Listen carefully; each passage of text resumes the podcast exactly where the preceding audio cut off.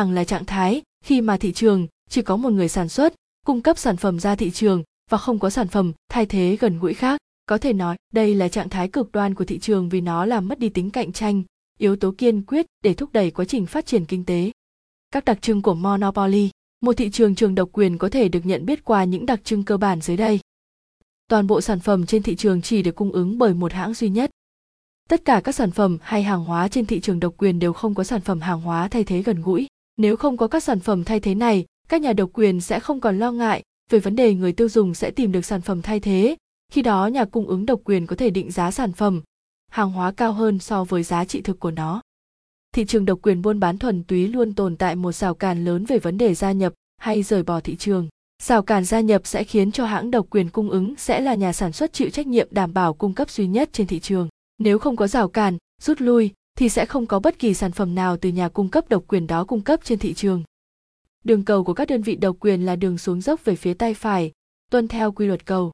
Nguyên nhân xuất hiện monopoly. Tình trạng độc quyền xảy ra bởi nhiều nguyên nhân khác nhau, một số nguyên nhân chủ yếu có thể kể đến như một, kết quả của quá trình cạnh tranh. Quá trình cạnh tranh khốc liệt trên thị trường khiến những doanh nghiệp hoạt động kém hiệu quả, đưa ra những quyết định sai hướng sẽ bị các doanh nghiệp kinh doanh hiệu quả, có quyết định đúng đắn chiếm lĩnh thị phần cuối cùng là đào thải những doanh nghiệp kém ra khỏi cuộc chơi tranh giành thị phần này trong tình huống xấu nhất là tất cả các doanh nghiệp cùng hoạt động trong một mảng kinh doanh đều bị đánh bại bởi một doanh nghiệp duy nhất việc cạnh tranh tự do sẽ giúp thị trường chỉ giữ lại trên thị trường một doanh nghiệp mạnh nhất và điều doanh nghiệp đó nhận được tất yếu là vị thế độc quyền. 2. Được nhượng quyền khai thác thị trường bởi chính phủ. Không ít nhãn hàng độc quyền phân phối sản phẩm trên thị trường nào đó là nhờ được hưởng chính sách nhượng quyền khai thác bởi chính phủ. Chẳng hạn, chính quyền tại một địa phương sẽ cho phép một doanh nghiệp duy nhất cung cấp dịch vụ nước sạch hay điện tiêu dùng trên địa phương mình. Bên cạnh đó, một vài lĩnh vực kinh tế chủ đạo của chính phủ, quốc gia thường cố gắng tạo điều kiện tối đa để cơ chế này có thể tồn tại tốt nhất dưới dạng độc quyền nhà nước. Không ai có thể phản đối khi ngành công nghiệp sản xuất vũ khí và quốc phòng nên chịu sự nắm giữ trực tiếp của chính phủ, bởi điều này liên quan mật thiết đến sự an ninh lâu dài của đất nước. 3. Chế độ bản quyền đối với sáng chế, phát minh và sở hữu trí tuệ. Chế độ bản quyền, sở hữu trí tuệ là cơ chế tuyệt vời giúp bảo vệ quyền lợi của những phát minh hay sáng chế. Điều này giúp khuyến khích các nhà sáng tạo có động lực đầu tư nhiều hơn thời gian, tiền bạc cũng như thời gian của mình vào các hoạt động nghiên cứu phát triển, từ đó góp phần nâng cao năng suất lao động, cũng như đời sống tinh thần cho toàn thể xã hội. 4. Sở hữu một nguồn lực đặc biệt. Việc nắm giữ một khả năng hay nguồn lực đặc biệt nào đó sẽ giúp cho người sở hữu nắm được vị thế, độc quyền cung cấp trên thị trường. Một ví dụ cụ thể như mỏ kim cương lớn nhất trên thế giới tập trung ở Nam Phi, nên ở đây có một lợi thế gần như là độc quyền về việc khai thác cũng như cung cấp kim cương mà nhiều quốc gia khách không thể có. 5. Sở hữu khả năng giảm giá thành khi mở rộng sản xuất. Nhờ tính chất đặc biệt của ngành có mức lợi tức tăng dần cùng quy mô đã khiến nhiều hãng cùng cung ứng một dịch vụ. Điều này dần trở nên không hiệu quả và hãng sản xuất nào đã có mặt trong thị trường từ trước có thể liên tục giảm giá trong quá trình mở rộng sản xuất, biến sự giảm giá này thành một hàng rào hiệu quả có khả năng ngăn cản sự xâm nhập của những nhãn hàng mới vào thị trường này. Trường hợp này còn được biết đến là độc quyền tự nhiên. Ưu, nhược điểm của thị trường độc quyền, ưu điểm của monopoly, tạo được sự ổn định về giá cả.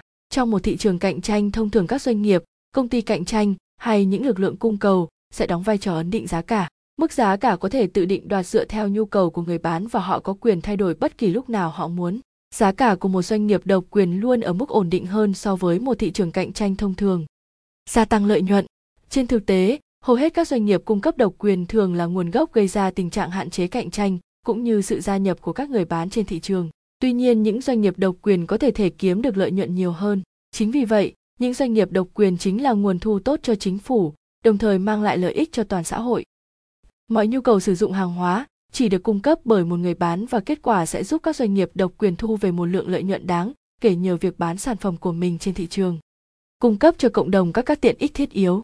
Những doanh nghiệp độc quyền thường được kiểm soát và điều hành bởi nhà nước nhằm hướng đến mục đích sản xuất tạo ra những sản phẩm hàng hóa có sẵn cần thiết và quan trọng đối với những cơ sở công cộng hoạt động với quy mô lớn.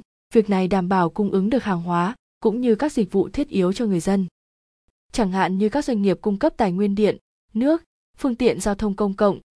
Nhược điểm của monopoly mang lại cho người tiêu dùng nhiều bất lợi.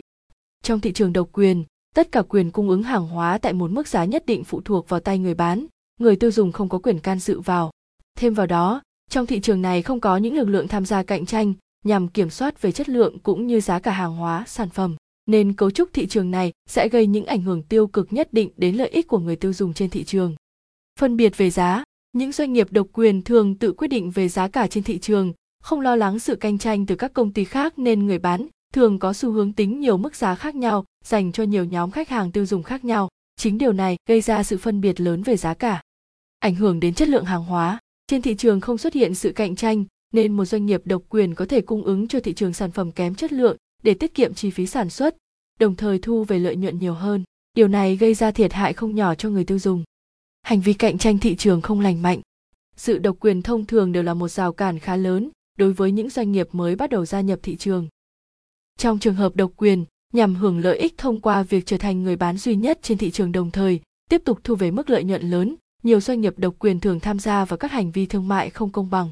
Điều này nhằm mục đích lật đổ những đối thủ cạnh tranh trên thị trường để hoạt động kinh doanh của họ không bị ảnh hưởng. Bất kỳ một thị trường kinh tế nào cũng đều có những ưu điểm và nhược điểm riêng của nó. Để một doanh nghiệp có thể phát triển toàn diện và luôn vững bước trên con đường kinh doanh của mình thì họ cần học hỏi thêm kiến thức và biết các gia nhập thị trường sao cho phù hợp với đặc thù doanh nghiệp. Tạm kết monopoly nghĩa là gì?